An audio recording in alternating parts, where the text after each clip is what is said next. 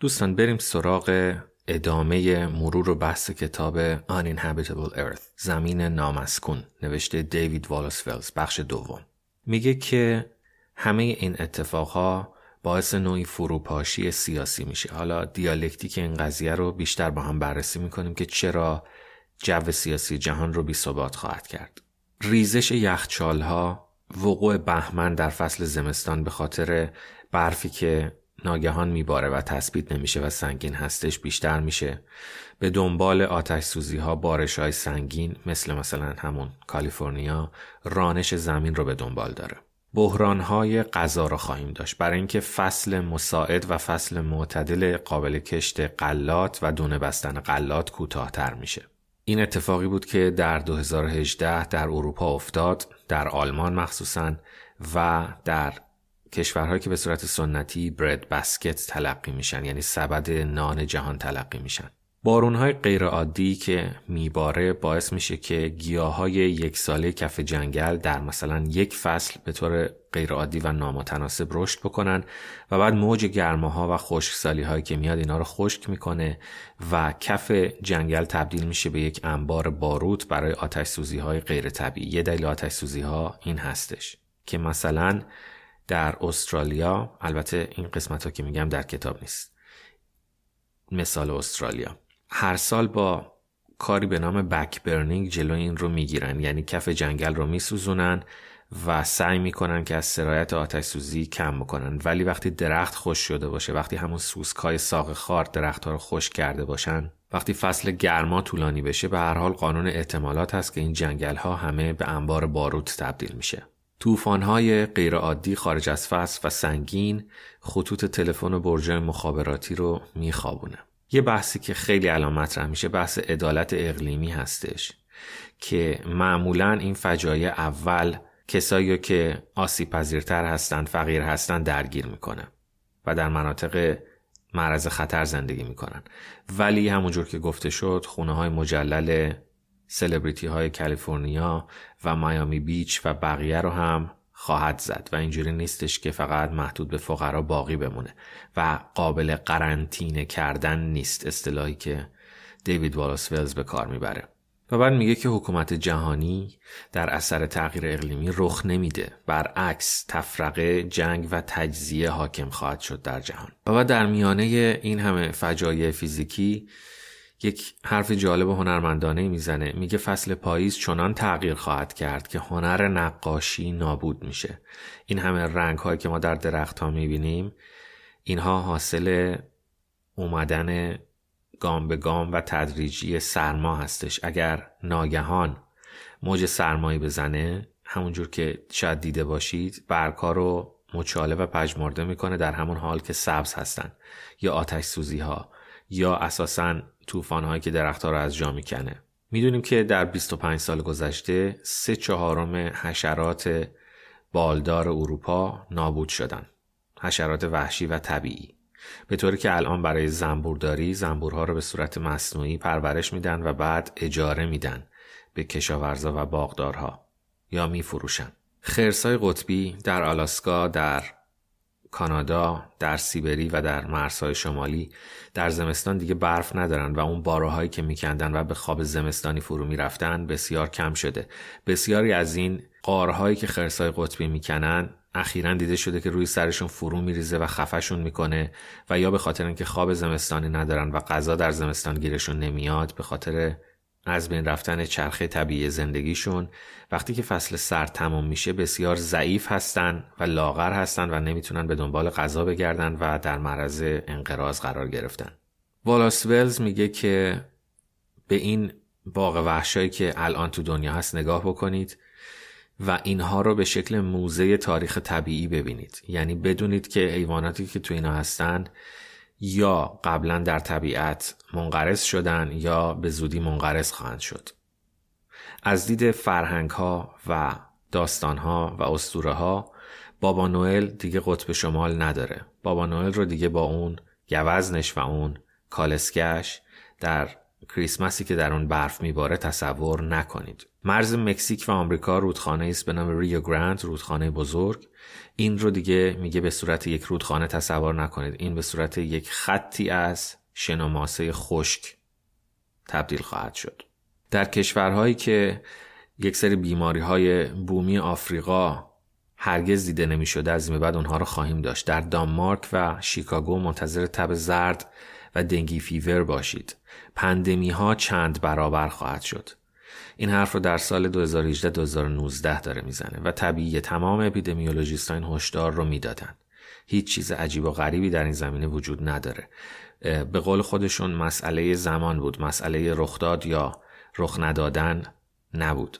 و بعد میگه که این تصور که ما داشتیم که هرچی افیشنت تر بشن موتورهای ما کارآمدتر بشن و سوخت رو بهتر بسوزونن موضوع حل میشه اینطوری نیستش. و هر درجه گرمایش زمین حداقل یک درصد پی اقتصادهای بزرگ رو کم می‌کنه. تولید ناخالص ملی رو کم می‌کنه. اساسا میگه که مفهوم رشد اقتصادی به معنای جهانی تمام خواهد شد. و این تصور که تاریخ به سوی پیشرفت حرکت می‌کنه یک روند خطی داره تمام خواهد شد. حتی این تصور که تاریخ cyclic هست و به صورت تز و آنتی تز هست و یک چرخه های فراز و فرود داره سینوسی هستش این هم ممکنه به مشکل بخوره.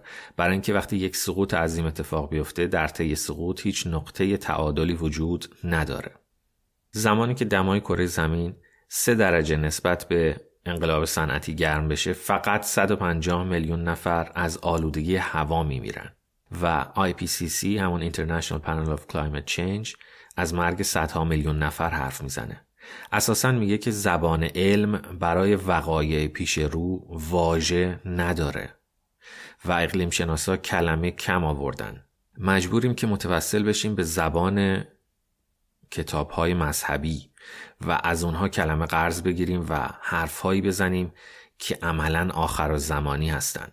اما این هشدار رو میده که همه این وقایع ترسناک ما رو نباید دچار انفعال بکنه و مثل جنگ سرد آمریکا و روسیه که همیشه هشدار زمستان اتمی و اون شمشیر زمستان اتمی بالای سر بشریت بود ولی کار زیادی انجام شد که معاهدات اتمی و کم کردن کلاهک های اتمی و همه اینها باعث بشه که این خطر کمتر بشه.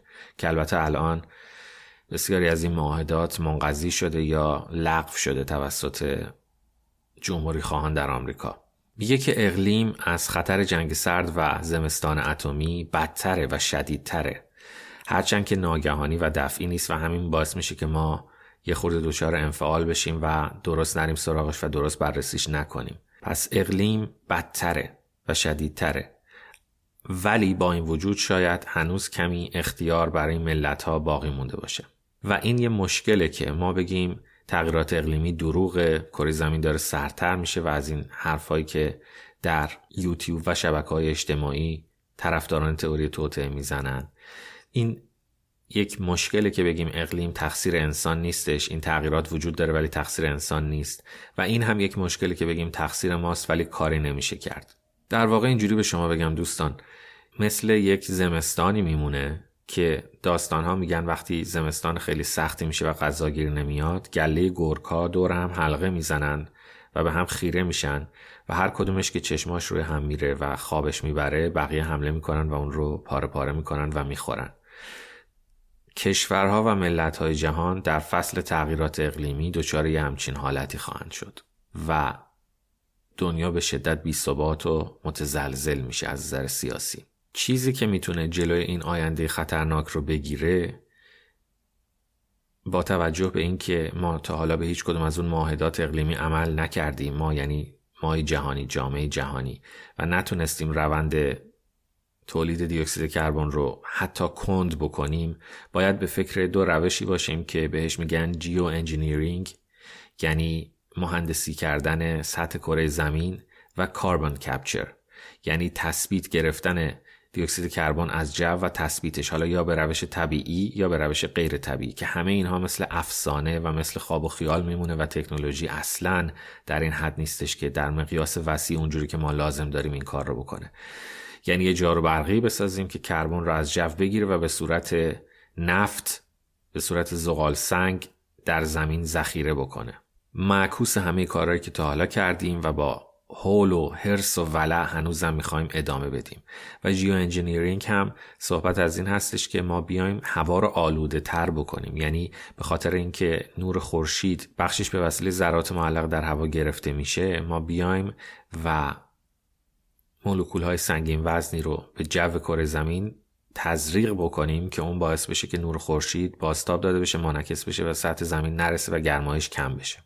میگه که همه این فجایع این سوال مطرح می‌کنه که آیا بچه آوردن درست هست یا نه. و جالبه خیلی جالبه برای من که میگه در وسط نوشتن این کتاب من فرزند دومم به دنیا آمد و فکر می‌کنم که ما نباید تسلیم بشیم و تنها شکست انقراض هستش و باید با این موضوع مقابله بکنیم و هر قیمتی که هست نسل بشر رو حفظ بکنیم. و بچه ها مثل یک دلیلی برای زندگی کردن دلیلی برای امید هستند و به شدت طرفدار اینه که باید بچه دار شد. این موضوع رو ما در سفید پوستا می‌بینیم که در کشورهای غربی اخیرا بچه های زیادی دارن و در کشورهای مثل مثلا استرالیا از این موضوع حمایت میشه. همینجور در مسیحی های معتقد مسیحی های بعضا محافظ کار جمهوری خواه سفید پوست ها و یهودی ها که اینها درشون شایع هستش که سه تا پنج بچه داشته باشن. در همین زمان حاضر. که مثلا در ساکنان خاورمیانه کم و بیش کشورهایی دارن دچار این ناامیدی میشن و روند رشد جمعیت به شدت کم شده و نزولی شده و این می‌تونه خیلی خطرناک باشه. برای اینکه وقتی کمر حرم جمعیتی لاغر میشه گروه 20 ساله تا 50 ساله اونایی که موتور اقتصادی کشور رو میچرخونن. اونایی که دست به تولید می‌زنن و همزمان خرج دارن و مصرف کننده هستن. وقتی اینا کم میشن ناگهان اقتصاد نزولی میشه و سقوط می‌کنه و می‌تونه بسیار خطرناک باشه. این چیزی بود که پیش از این با نگاه پزشکی و درک پزشکی برای من معکوسش قابل تصور بود. یعنی همیشه ما در دانشگاه این تصور رو می‌کردیم که فرزند کمتر زندگی بهتر. اون چیزی که در درس های تنظیم خانواده بهداشت و پزشکی به ما یاد داده بودن. یعنی کاملا فردی فکر می‌کردیم. ولی الان بعد از مطالعه جغرافیای سیاسی و بعد از مطالعه اقلیم می‌بینم که کشورهایی که روند رشد جمعیتشون به سرعت کن میشه یا نزولی میشه فوقالعاده دچار خطر فروپاشی قرار می‌گیرن. به همین دلیل بود که چین سیاست تک فرزندی رو لغو کرد و تازه به نظر غربی ها دیر اقدام کرد و روی این موضوع خیلی حساب می‌کنن که چین تا سال 2050 دچار یک بحران جمعیتی خواهد شد و از این موضوع بسیار خوشحال هستند. در مقابل ژئو استراتژیستی مثل پیتر زایهن که خیلی در مورد هرم های جمعیتی حرف می‌زنه میگه یکی از نقاط قوت آمریکا این هستش که برخلاف ژاپن برخلاف چین برخلاف آلمان هرم جمعیتی جوونی داره و اون کمر هرم بخش مصرف کننده و تولید کننده جمعیت. کسایی که کار می‌کنن و شاغل هستند به این زودی ها لاغر نخواهد شد و جمعیتش دچار کلاپس و فروپاشی نخواهد شد. بنابراین دید جغرافیای سیاسی و دید اقلیمی خیلی متفاوت هست با دید فردی، دید تنظیم خانواده و چیزهایی که به صورت سنتی به ما یاد داده بودن و اینو باید در نظر بگیریم.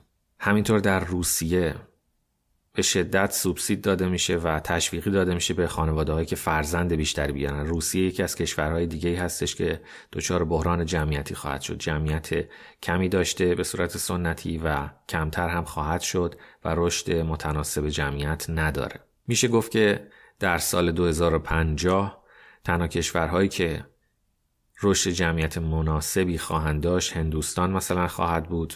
که اون هم با چالش اقلیمی خیلی زیادی دست به گریبان خواهد بود. آمریکا خواهد بود و بخشای از آفریقا. و بعد دیوید والاسولز میگه که بچه های این نسل بزرگترین داستان تاریخ رو زندگی می‌کنن. یعنی در واقع بذارید اینجوری بهتون بگم من اینجوری بهتون بگم که طوفان نوح رو تجربه خواهند کرد. و به نظر دیوید والاس ولز این بزرگترین داستان تاریخ هیجان انگیزه. بعد راجع به تکنولوژی هایی که ما فکر می‌کنیم خیلی پاک هستن و خیلی نوآورانه هستن. مثلا استخراج بیت کوین می‌دونید که برای استخراج بیت کوین باید الگوریتم و معادلات زیادی در کامپیوتر و کارت گرافیکی و CPU کامپیوترها حل بشه و این استخراج بیت کوین همزمان هستش با مصرف برق بسیار زیاد برای اون فنهایی که کامپیوترها رو خنک می‌کنن و برقی که در CPU و کارت گرافیکی جریان داره. و میگه که استخراج بیت کوین در حال حاضر بیش از همه انرژی تولید شده سولار پنل های خورشیدی زمین انرژی می‌بره. و بعد اینکه گفتیم عدالت اقلیمی بحث خیلی مهمه. در غرب ده ها برابر آسیا تولید دیوکسید کربن دارن. اصطلاحا بهش میگن کربن امیشن کاربن امیشن کاربن امیشن مجموعه روش است که توسط اون سوخت تولید میشه و سوزونده میشه مثل رفت آمد با هواپیما رفت آمد با کشتی های کروز و ماشین ها و کارخانه ها و آمریکا خیلی بدتر از اروپا است. به طوری که اگه آمریکایی ها سطح کاربن امیشن تولید دی اکسید کربن خودشون رو بیارن پایین فقط برسونن به سطح اروپا. نمیگیم برسونن به سطح جهان در حال توسعه یا جهان سوم. اگر آمریکا این رو بیاد برسونه به اروپا کاربن امیشن در آمریکا نصف میشه. اگه ده درصد بالایی نمودار. صدک 90 به بالای نمودار از نظر ثروت در جهان. بیان و کاربن امیشن خودشون رو برسونن به میانگین اروپا معدل اروپا. امیشن جهانی تولید دی اکسید کربن جهانی به یک سوم می‌رسه. بنابراین می‌بینید که تصمیم فردی کافی نیست. این خیلی قشنگه که شما بخواید مثلا گوشت کمتر بخورید با وسیله نقلیه عمومی رفت آمد بکنید. و سعی کنید که هوای طبیعت رو داشته باشید. ولی تصمیم فردی به هیچ وجه کره زمین رو نجات نخواهد داد دوستان. و بعد میگه که پیروزی موقتی غرب سرنوشت محتوم تاریخ نیست. حاصل پیروزی غرب یک تمدنی بوده که احساس انسیکیوریتی می‌کرده. همیشه احساس عدم امنیت می‌کرده. و سعی کرده که تمدنهای دیگر رو مهار بکنه پا روی اونها بذاره و به قول دیوید والاسولز مثل کپک کج و کوله و هر جایی که می‌تونسته رشد کرده و هر جا تونسته رخنه کرده. و بعد میگه که خشونتی که در خاورمیانه می‌بینیم مقدار بسیار زیادیش حاصل اقلیم هست حاصل عدم دسترسی به منابع هست و بعد این خودش رو کانالیزه می‌کنه و به صورت ایدئولوژی و افرادگرایی و بنیادگرایی نشون میده. و ما چون تا حالا مسئله اقلیم رو مسئله محیط زیست رو در مورد حیوان ها براش می نوشتیم خودمون هم ما انسان ها هم فکر کردیم که دیگه حیوان نیستیم و این بله فقط سر حیوان ها میاد. و این یک اشتباه و یک دام بسیار بسیار بزرگه.